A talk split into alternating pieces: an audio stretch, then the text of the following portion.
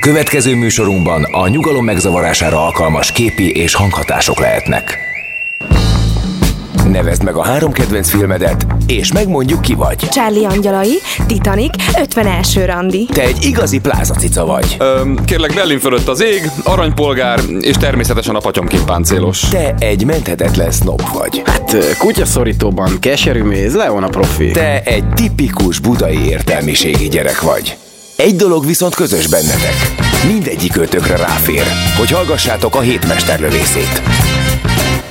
Szervusztok, kedves hallgatók! Ez a hét itt a Rádiókafén a 98.6-os frekvencián. Magyar Dávid barátommal és kollégámmal köszöntünk titeket. A következő két óra során politikai filmekről fogunk beszélni, vagy a politikáról, bár most már azt lehet mondani, hogy a történelemről szóló filmekről. A politika és a történelem közös halmaz a 20. század. Ami a 20. század előtt történt, az biztosan történelem, de ami a 20. században történt, annak a lenyomata olyan szervesen él a hétköznapjainkban, hogy nyugodtan nevezhetjük politikának. Szóval ezek politikai filmek lesznek, amelyek a közelmúlt történetével foglalkoznak, és megkíséreljük ezeket időrendben tálalni a számotokra. Az első ilyen, amely a, amely a történelemnek a hát egy meglehetősen korai szakaszával, a 20. század történelmének egy korai szakaszával foglalkozik. Egy igazi mestermű, a Gandhi című film, amelyet a Richard Attenborough, a David Attenborough-nak a bátyja rendezett. Hát itt két nem, nem hétköznapi filmesről beszélünk, a David és a Richard Attenborough esetében. Nehéz is lenne eldönteni, hogy melyikük a nagyobb, mindegyik a maga műfajában valami kiemelkedőt alkotott. A Gandhi című film az az, az a film, amely a, az Oscar díjak történetének abban a korszakában készült, amikor még jó filmekre adtak Oscar díjakat. Ez a film aztán kapott 2, 4, 6, 8 Oscar díjat, vagyis a legjobb film, a legjobb rendező, Richard Attenborough, a legjobb férfi főszereplő Ben Kingsley, aztán a legjobb operatőr, a legjobb eredeti forgatókönyv, jelmez, látvány, vágás és amit még akarsz, ez a film ez tényleg és teljes joggal kapta meg a legtöbb Oscar díjat. Főleg azért, mert 191 percen keresztül tart minket ébren. Úgy értve, hogy nem válik unalmassá, nem válik vontatottá, hanem érdekes és feszült tud maradni a film ilyen nagyon hosszú időn keresztül is, vagyis több mint három óránál. Majdnem három és egy negyed óra, amikor megláttam, hogy ez ilyen hosszú lesz, én nagyon megijedtem. Nagy kedvencem egyébként Gandhi, alakja, és olvastam is róla sokat, és úgy voltam vele, hogy hát nehéz lesz ennek a filmnek olyannak lennie, hogy három és negyed órán keresztül úgy lekössön, hogy már nagyjából tudok róla mindent. Na jó, ez hazugság, szóval kis túlzás, de a lényeg az, hogy amikor elkezdi az ember nézni, akkor rájön, hogy ez, ez tökéletes. Szóval egy ilyen, és nagyon-nagyon érdekesen úgy, úgy jó film, úgy kalandos film, hogy nem, nem jönnek le az amerikai filmek kliséi, nem lesz akciófilm, mégis az, nem lesz romantikus film, mégis az, és nem lesz nem tudom, ilyen elbeszélő mű, és mégis az. Egyszerre pörgő, egyszerre, egyszerre nyugis, egyszerre hiteles, és aki egy aki egy cseppet is érdeklődik Gandhi élete iránt, vagy hallott már róla, de nem tudja ki az, meg mi az, akkor mindenképpen nézze meg, mert ebből tökéletesen fel lehet készülni, hogy ki az a Gandhi, és miért volt egetverően fontos figura, és miért gondolom azt, hogy, hogy akár az egész gyarmat, birodalmak felbomlása az, az egyedülű nevéhez köthető, olyan nekem Gandhi, mint egy, mint egy fordított Hitler, de mint egy ilyen kifordított, vagy egy inverse Hitler, hogy, hogy mindenben ugyanolyan tökéletesen tudta mozgatni a tömegeket, ugyanúgy volt képes maga mellé állítani mindenkit, csak éppen egy szemernyi erőszak nélkül, tehát a, a lehető legkevesebb, és a filmben egyszer van, hogy, hogy, hogy erőszakos lesz, de rögtön megbánja. Akkor is és a feleségével, ami hát tényleg, valahol Az belefér, ugye, hát az asszonynak néha kiár egy pofon, tudjuk. Igen, igen, ezt még Gandhi is tudta. De aztán megbánta egyébként, és, és valami tökéletes figura, tehát már csak azért is meg kell nézni, mert, mert egy ilyen igazi, olyan romantikus hős, ami, ami, amit nem tudunk elképzelni ebben a velejéig romlott és cinikus 21. században már.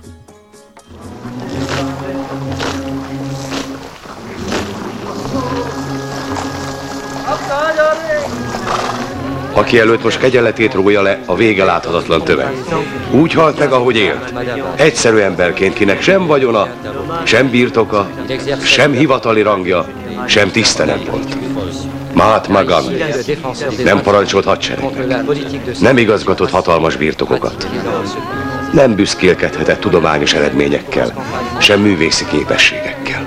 És mégis egyszerű emberek és magas méltóságok sereglettek ide a napon a világ minden tájáról, hogy megadják a végső tiszteletet a barna bőrű, gyolcsruhás, apró termetű férfinak, aki kivívta hazája szabadságát. George C. Marshall tábornokot, az Egyesült Államok külügyminiszterét idézve, Mahatma Gandhi az egész emberiség szószólója lett. Olyan ember volt, aki birodalmaknál is hatalmasabbá tette az alázatot és az igazságot. Albert Einstein pedig hozzáfűzte. Jövendő nemzedékek talán el sem fogják hinni, hogy ilyen húsból és vérből való ember járt valaha ezen a földön. Nagyon keményen idealizálja és romantizálja Gandinak az alakját ez a film, de ez csak azokat zavarja, akik nincsenek tisztában Gandhi életével, és nem tudják, hogy Gandhi az nem idealizált ebben a filmben, hanem egy ideális politikus volt. Tehát, hogy az a lehet más a politika, ez egy mostanában egy népszerű szlogen, vagy egy népszerű szólam. Gandhi bebizonyította, hogy igen, lehet más a politika. Komolyan is gondolta ezt. Igen, és kb. lehetett más a politika. Aztán Gandhi halála óta újra csak úgy tűnik, hogy nem nagyon lehet más a politika. Úgy tűnik, ez Gandhi kell, vagy hát, valamiféle gandiság kell. I- ilyen emberből így 2000 évente egy születik erre a bolygóra, és, és szerencsénk van, hogy ez a Gandhi éppen ennyire közel született. De tényleg Krisztus-szerű, vagy szerű karakter. És Krisztustól nagyon sokat ö, vett Idéz. át, tehát ő, ő, ő, ő mélyen hitte a keresztény ö, példabeszédekben, vagy nem tudom, a Jézus alakja az láthatóan élt benne, tehát így, így, ő volt az, aki, ami ma nagyon hiányzik szerintem, hiteles ember, hiteles politikus. Tehát amikor ő azt mondta, hogy, hogy, hogy ne, ne öltözünk úgy, mint az angolok, akkor ő tényleg onnantól kezdve levette a, a drága öltönyét, és, felvette a gyolcsruhát, és kész, egész életében utána azt hordta, és mezitláb járt. És nem, ez nem egy fordulat volt számára egy május elsőjei nagygyűlésen a Városligetben kiabálunk a tömegeknek mindenféle szépet, aztán elhúzunk az A8-as Audi-val, szóval, hogy ő, ő tényleg úgy élt, ahogy, ahogy amit mondott, azt élte ő egy kurzusok és felekezetek fölötti figura volt egy olyan Indiában, ami nagyon megosztott volt a hinduk és a muszlimok között. Igazából az összefogás kizárólag az angolokkal szembeni fellépésnek szólt a hinduk és a muszlimok között. Gandhi pedig elhitte ennek az összefogásnak a komolyságát, és hitt az integráns Indiában, amely egyesíteni tudja ezeket a felekezeteket, mivel hogy ő saját magából indult ki, aki fölötte állt ezeknek a felekezeteknek, mivel hogy egy sokkal direktebb, sokkal közvetlenebb kapcsolata volt az ideáival, a numinózummal, Istennel, fogalmazunk így, Gandhi egész élete egy istenkeresésben telt, tehát Gandhi esetében egy nagyon idealista karakterről beszélünk, hívő volt, de az ő hite, az valahogy sokkal eredetibb volt annál sem, hogy hindu vagy muszlim keretek közé lehetett volna zárni. Maga Gandhi mondta, hogy ő keresztény és zsidó és muszlim és hindu és bármi egyéb. A, a, az ő mozgalmában ezek a, ezek a felekezetek mind-mind megfértek, és hát két nagy éjségsztrájkja volt Gandinak. Az egyik, amikor a amikor sikerült kellőképpen föltüzelnie az indiai társadalmat az angolok ellen, és ez átcsapott véres erőszakba, és akkor, akkor éjségsztrájkkal vette rá, kényszerítette rá a, a, az indiai társadalmat arra, hogy hagyjon fel az erőszakkal, és térjen vissza ehhez a nagyon aktív, tehát csepet sem passzív rezisztenciához, ez a nagyon aktív és nagyon tevékeny, ugyanakkor mégis azt lehet mondani, hogy egy erőszakmentes, az erőszaknak minden eszközét elutasító politikához, amikor pedig kivonultak az angolok, abban a pillanatban föllángolt a harc a, a muszlimok Ennek és a, hin- az eredménye lett Pakisztán és India létrejötte, akik a mai napig szörnyen gyűlölik egymást. Hát, olyannyira, Gandhi halála hogy... oda vezetett el, hogy most már atomfegyverekkel Mind a kettőnek, egymásra. igen. Tehát amikor, amint Pakisztánnak lett atombombája, azonnal Indiának is kellett egy, és hát nem tudom melyik a sötétebb hely ebből a szempontból, de hát, Gandhi idejében még megvolt a lehetőség annak, hogy, hogy ebből valami olyan süljön ki, hogy békésen egymás mellett éljenek, bár igazából csak akkor lehetett volna így, hogyha legalább minden tizedik ember Gandhi lett volna abban az országban. Olyan, olyan helyek ezek, amelyeket elhagyott Gandhi nem? Tehát olyan Gandhi nélküli helyek lettek. És az, az, ő hiánya, az ő hiánya az olyan mértékben érződik, tehát a, ahol föllángol az erőszak, és ahol, ahol a, a, ezek a felekezeti különbségek, amelyek tulajdonképpen félelemből fakadnak a másik megismerésének, a másik megértésének a képtelenségéből fakadó erőszak, ez az, ami, amire Gandhi mindig nyitott volt. A, a Gandhi életútjának az elején kezdőügyvédként Dél-Afrikában kapott állást vagy munkát, és hát rögtön megismerkedett az apartheid. Ő úgy volt vele, hogy Indiában a brit ö, birodalom állampolgáraként élt, Londonban tanulta a jogot, és aztán hívták Dél-Afrikába, ami szintén a brit birodalomnak a része, és hát ő teljes jogú állampolgárként vett az első osztályra vonató jegyet, azonnal ledobták a vonatról, és akkor ott kezdődött Gandinak igazából ez, a, ez, az, ez az útja, ami, ami a folyamatosan az igazság és, a, és az igazságtalanság felszámolásáról szólt, és az igazság megteremtéséről is életünk központi elemévé tételéről szólt. És az az én gyanúm, hogy ha Gandhi Dél-Afrikában maradt volna, és nem hívják haza, és nem megy haza Indiába, akkor az apartheidet azt évtizedekkel korábban felszámolják. Hát igen, szóval, hogy egy ilyen ember az történelmi folyamatokat tud felgyorsítani, illetve visszafogni. Amikor azt mondtam, hogy mindig nyitott volt, igen, mindig nyitott volt mindenféle érzékenységnek, mindenféle kulturális sajátosságnak a megértésére és a befogadására. Egy nagyon integráns ember volt, olyan, aki magába tudott olvasztani mindenféle kulturális hagyatékot, és, és képes volt nem csak hatni az emberekre, nem csak egyesíteni az embereket, hanem megtanítani őket arra a fajta, a fajta harcra, amiben ő hitt. Mert az, hogy Gandhi személy szerint elsajátította egy teljesen új útját a politikai érdekérvényesítésnek, ez egy hatalmas dolog, és azt lehet mondani, hogy Gandhi egy hatalmas politikus volt, egy politikus idol ettől. De Gandhi több volt ennél, mert nem pusztán a saját cselekvése nyomán ö, volt különleges és kiemelkedő, hanem nem tűrte el, nem viselte azt, hogy bárki a környezetében az ő szeretetteljes és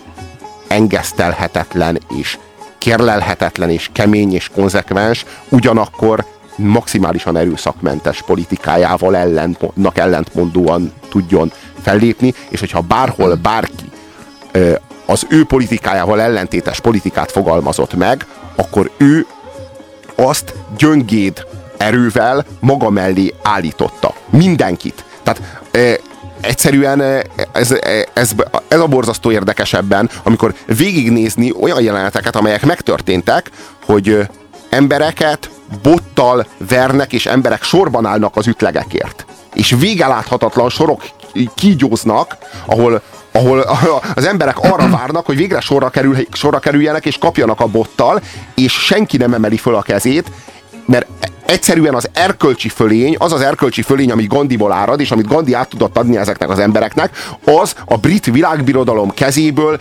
kicsavarta a botot. Hát és végül el kellett onnan menniük, és át kellett adniuk Indiát az indiaiaknak. Egyszerűen a, a, a britek legvadabb rémálmaikban sem képzelték volna, hogy 20-30 évvel belül nekik fel kell adniuk a legnagyobb gyarmatukat, a korona gyarmatukat, hogy egyszer csak egy ilyen kis véznak, kis szemüveges mitugrász olyan eszközökkel fogja őket rávenni arra, hogy elmenjenek onnan, hogy hogy nem találnak rajta fogást. Folyamatosan börtönbe zárták, de nem tudtak mit kezdeni vele. Aztán, Ez amikor kiengedték a börtönből, és két hónapra rá már a Downing Street-en fogadta a miniszterelnök, meg a királynővel együtt teázott, aztán megint börtönbe csukták, de abszolút nem tudtak vele mit kezdeni. Olyan, olyan volt, hajthatatlan volt, kérlelhetetlen volt. És ugyanakkor meg rendkívül türelmes. Tehát, hogyha őt évekre el, börtönbe zárták is, nem érdekelte, amikor kijött, folytatta előről, és mindig volt új ötlete. Tehát az volt benne a zseniális egyébként, hogy, hogy elképesztő jó ötletei voltak, mindig tudott egyet csavarni a rendszeren, tehát nem volt kiszámítható, nem lehetett tudni, hogy most akkor, ha így reagál rá a hatalom, akkor mit fog erre Gandhi mondani. Gandhi mindig olyat mondott, ami mindenki meglepődött, és mindig valami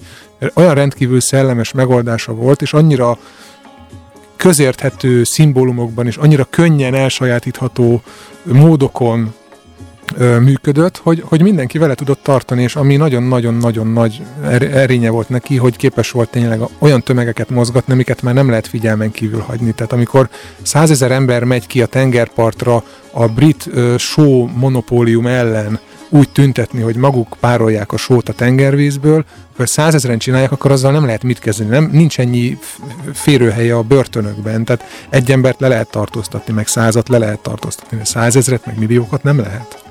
Százezer brit katona 600 millió indiait nem tarthat túlszul. És ezt Gandhi pontosan tudta, hogy ez csak ideig óráig lehetséges.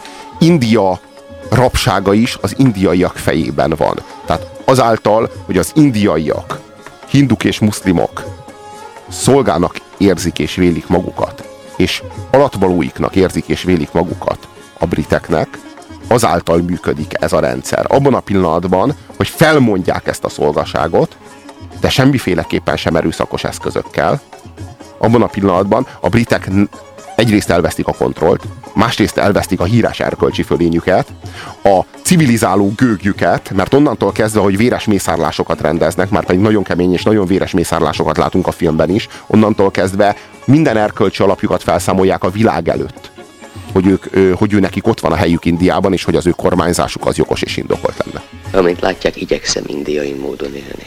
Na persze ez ostobaság. Hiszen a mi országunkban a britek határozzák meg, hogy éljen egy indiai. Mit vásárolhat, mit adhat el. Vagyis végeredményben a saját fényűzésüket és a mi nyomorunkat. Sőt, azt is ők szabják meg, hogy mi a jog és mi a felforgatás. Úgyhogy cseppet sem meglepő, ha a legjobb képességű fiaink is csak kacérkodnak a keleti méltósággal. Miközben, ha módjuk van rá, a lehető leghamarabb elsajátítják a nyugat valamennyi gyarlóságát. Ha kivívjuk az önkormányzatot, ez is megváltozik. Mm. Miért adnának önkormányzatot nekünk az angolok?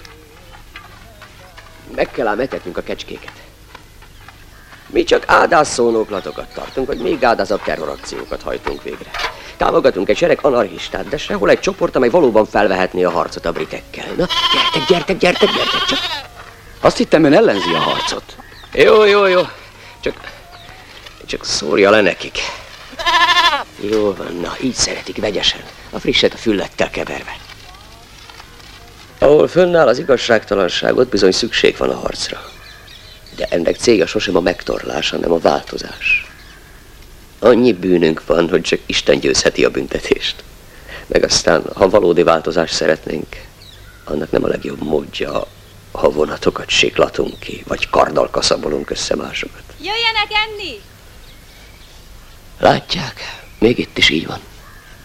Itt is arnokságban élünk. Na, mit mondtam maguknak? Ahogy így elnézem, reszketni fognak tőle az angolok. Szóval ahogyan kicsiben, úgy nagyban.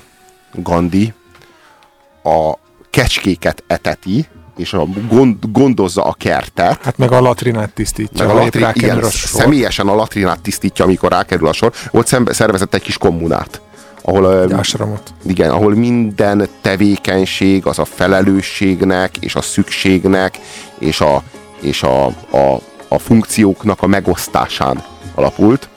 És hát ugye akkor tudod értékelni azt, hogy valaki budit pucol, hogyha te magad is próbáltad már, akkor tudod, hogy miről van szó, és akkor nem megveted azt az embert, hanem, hanem örülsz neki, és megköszönöd neki, hogy ezt most ő megcsinálja. De a Tao Te King a hatalom gyakorlásának a helyes módjáról szól. Én azt gondolom, hogy ez az a módja. Tehát, hogy minthogyha annak idején a Lao Tse az pontosan valami ilyesmiről beszélt volna, ami, a, amit, amit Gandhi valósított meg nagyon érdekes, hogy, és ez az ember nem győzük hangsúlyozni, hogy ez nem egy ilyen, mert úgy képzeljük el Gandit, mint egy ilyen indiai faluból kikapart valamiféle guru, ilyen valami, fakír, valami, valami fakír, egy ilyen vén bölcs, valami teljesen eldugott indiai faluból, ahol a bölcsesség még él annak eredeti formájában, tehát nem győzük hangsúlyozni azt, hogy Gandhi az Angliában tanult ügyvéd. Tehát ő egy végsőkig civilizált figura, aki vissza kellett, hogy találjon a gyökereihez. Ő visszakéreckedett Indiába, vissza kunyerbálta magát azokhoz a gyökerekhez, ahonnan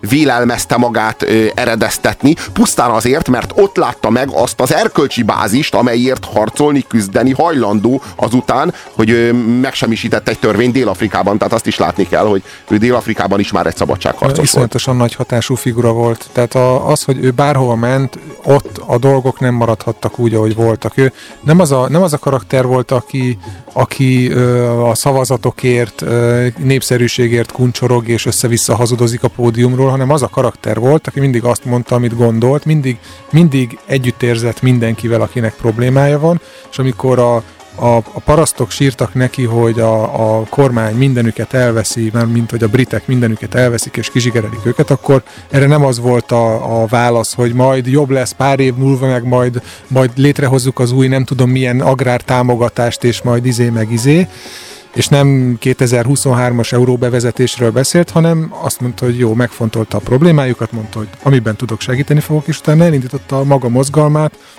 szövőszékeket mindenhova, minden kézbe, hogy ne a brit textilt vegyék, ne a, ne a briteknek termeljenek hasznot, hanem állítsák elő saját maguk. És tudta, hogy dolgos kézből rengeteg van. A, a, az önbecsülés nem volt meg az embereknek, a büszkeség nem volt meg ahhoz, hogy, hogy valami nagyot csináljanak, és Gandhi megadta a büszkeségüket. És szőtt font, és latrinát tisztított, meg kecskétetetett, és oda járultak hozzá az indiai kongresszus-párt nagyjai, és mindenféle indiai politikusok, muzulmánok és hinduk egyaránt a, a, a legmagasabb szintekről audienciába Gandihoz, és kértek tanácsot, hogy most mit csináljunk, Gandhi.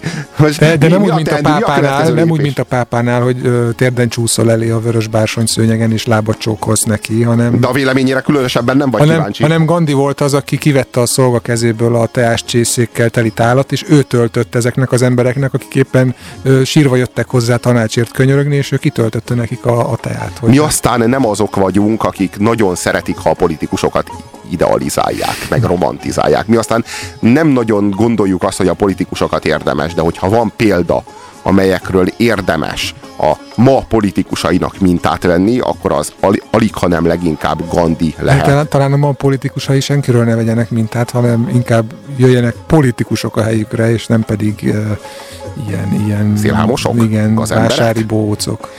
A Gandhi című filmről beszélgetünk, Richard Attenborough 1982-es 8 Oscar díjat kiérdemelt filmjéről, amelyben Ben Kingsley nem győzzük hangsúlyozni, hogy milyen zseniális, hogy milyen erővel és milyen... És százszázalékosan hitelesen, hitelesen, még a megjelenését is, meg a tekintetét is. Maximálisan. Nem, tehát a Ben Kingsley az egy külön fejezet a filmgyártás történetében. Úgy gondolom, hogy nál, megint csak arról beszélünk, hogy nincsenek nála jobb színészek, csak talán néhányan olyanok, akik hasonlóan nagyok, mint ő. Amit látja, a szülővárosom a tengerpartján fekszik. Özönlöttek ide a hinduk, muzulmánok, székek, zsidók, perzsák.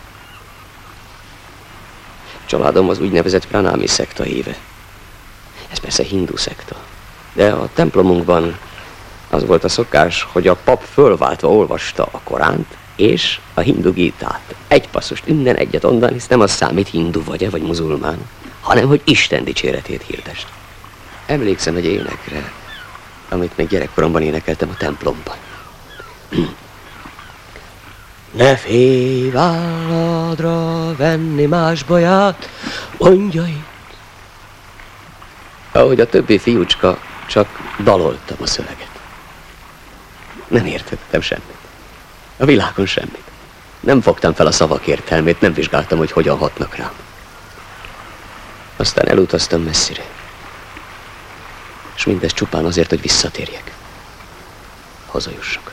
Sót? Igen, excellenciás uram. Kivonulnak a tengerpartra és sót párolnak. A só előállítása királyi monopólium, ugyebár. A kormány engedélye nélkül tilos előállítani és árusítani.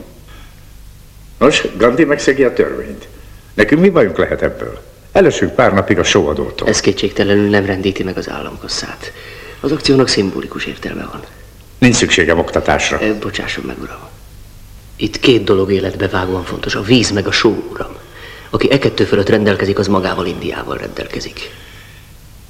Ezek szerint ez valami függetlenségi nyilatkozat a részükről. Igen, és amikor Gandhi útnak indul, mindenütt ki fogják tűzni a szabad India lobogóját. A tengerparti mintegy 240 mérföldet gyalogolnak, s ott Gandhi sót párol. Én azt mondom, ne vegyünk erről tudomást. Tűzzék ki az átkozott rongyaikat. Pároljalak sót. Ha mi is annak tekintjük, mindez csak jelkép. Az amritszári tömegmészárlás évfordulója lesz éppen, mikor odaérnek a tengerpartra. Osztom a tábornok úr véleményét. Mondjunk szemet. Mr. Gandhi ebben már ráébred arra, egy csipetnyi só nem elég ahhoz, hogy megdöntse a brit birodalmat. Most hallható műsorunkban a nyugalom megzavarására alkalmas képi és hanghatások lehetnek. Valami olyasmi történik, ami mindnyájunknak rossz. Amikor Gandhiji és én gyerekek voltunk, az asszonyok maguk szőtték ruhájukat. Most ezrek és százezrek állnak munkanélkül, mert a tehetős emberek Angliából vesznek mindent, amire szükségük van. Én is azt vallom, amit Gandhiji. A legjobb szövetből készült ruha sem lehet szép, ha boldogtalanság és éhezés az ár. Csak úgy nyerhetünk függetlenséget, ha bebizonyítjuk, hogy méltóak vagyunk rá. Össze kell fogni, egységre lépnie minden hindunak és muzulman. Másodszor. Nem bánhatunk az angolok módján egyetlen indiaival sem. Száműznünk kell az érinthetetlenek megvetését. Szívünkből és mindennapi életünkből. Harmadszor. Szembe kell szállnunk a britekkel.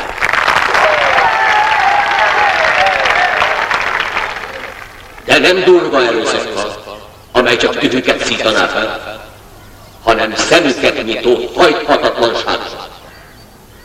Angolok gyáraiban készül az a szövet, mely tovább szövi nyomorunkat. Akik látóvá akarják tenni az angolokat, hozzák ide nekem Manchesteri és Litzi üzemekből származó holmiaikat, olyan tüzet rakunk azokból, hogy látni fogja Delhi és London is. Meg lehet, hogy mint nekem, csupán egyetlen darab gyolcsotok marad. De viseljétek méltósággal. Batmanről beszélgetünk, de hogy Batmanről beszélgetünk? Kiről beszélgetünk? Gandiról beszélgetünk. Hát az ugyanaz. Hát igen, eh, szuperhősök. Amit a Richard Attenborough rendezett, Ben Kingsley a főszereplő, és egy egészen kiváló film, szerintem egy 9-es a 10-es skálán minimum. 8-as. Egy, egy, szerintem az egyik legjobb történelmi film, amit láttam. Mert, mert annyira, amennyire hiteles, amennyire igényes, amekkora költségvetése van ennek a filmnek, arról is beszéljünk, hogy hát az indiai, az volt. indiai munkaerő az olcsó, tehát hogy azért ott ezer embert oda vezényelni, futtatni őket egyik helyről a másikra, az tudjátok, hogy hogy megy. Ez egy 56 éven keresztül tartó sztori, és hát ahogyan megöregítik benne a Ben Kingsley-t, hát már az is meg, megér egy, egy néhány szót, az ahogyan a, a Ben Kingsley, a, a Gandinak a különböző életkori állapotát, lelki és tudati állapotát elénk tárja, ahogyan ebből a, ebből a lendületes, energikus, lázadó karakterből egy ilyen vén, bölcs, megállapodott és, és megnyugodott figurát. De, de nem kevésbé kemény és kitartó, mert azért a, amikor már öreg, öreg uh, Szottyat bácsika még akkor is azt mondja, hogy jó, hogyha nem hagyják, nem hagynak fel az erőszakkal. Jó 40 napos Akkor én most olyan böjtöt, böjtöt hirdetek, amiben belehalok, és a vége az, hogy, hogy Indiában elcsitul az erőszak. Tehát abba hagyják egymás lincselését, hogy megmentsék Gandinak az életét. De ezt mindenki érezte, és az angolok is érezték, hogy ez egy szent. Tehát a börtönigazgató is tudta, meg a tábornokok, meg a miniszterek, meg, a, meg az összes muszlim és hindu fanatikus tudta, hogy Gandhi egy szent. Tehát, hogy ő nem, nem az a karakter, akivel lehet viccelni. Na hát most képzeljétek el a politikust, amiben beleoltotok egy profétát. És akkor ezt a kettőt gyúrjátok össze, és akkor kaptok egy, egy ilyen hőst, mint amilyen Gandhi, ez nem egy Batman. Ez, ez, ez valaki olyan, akire érdemes hivatkozni, és valaki olyan, akivel kapcsolatban érdemes vitatkozni.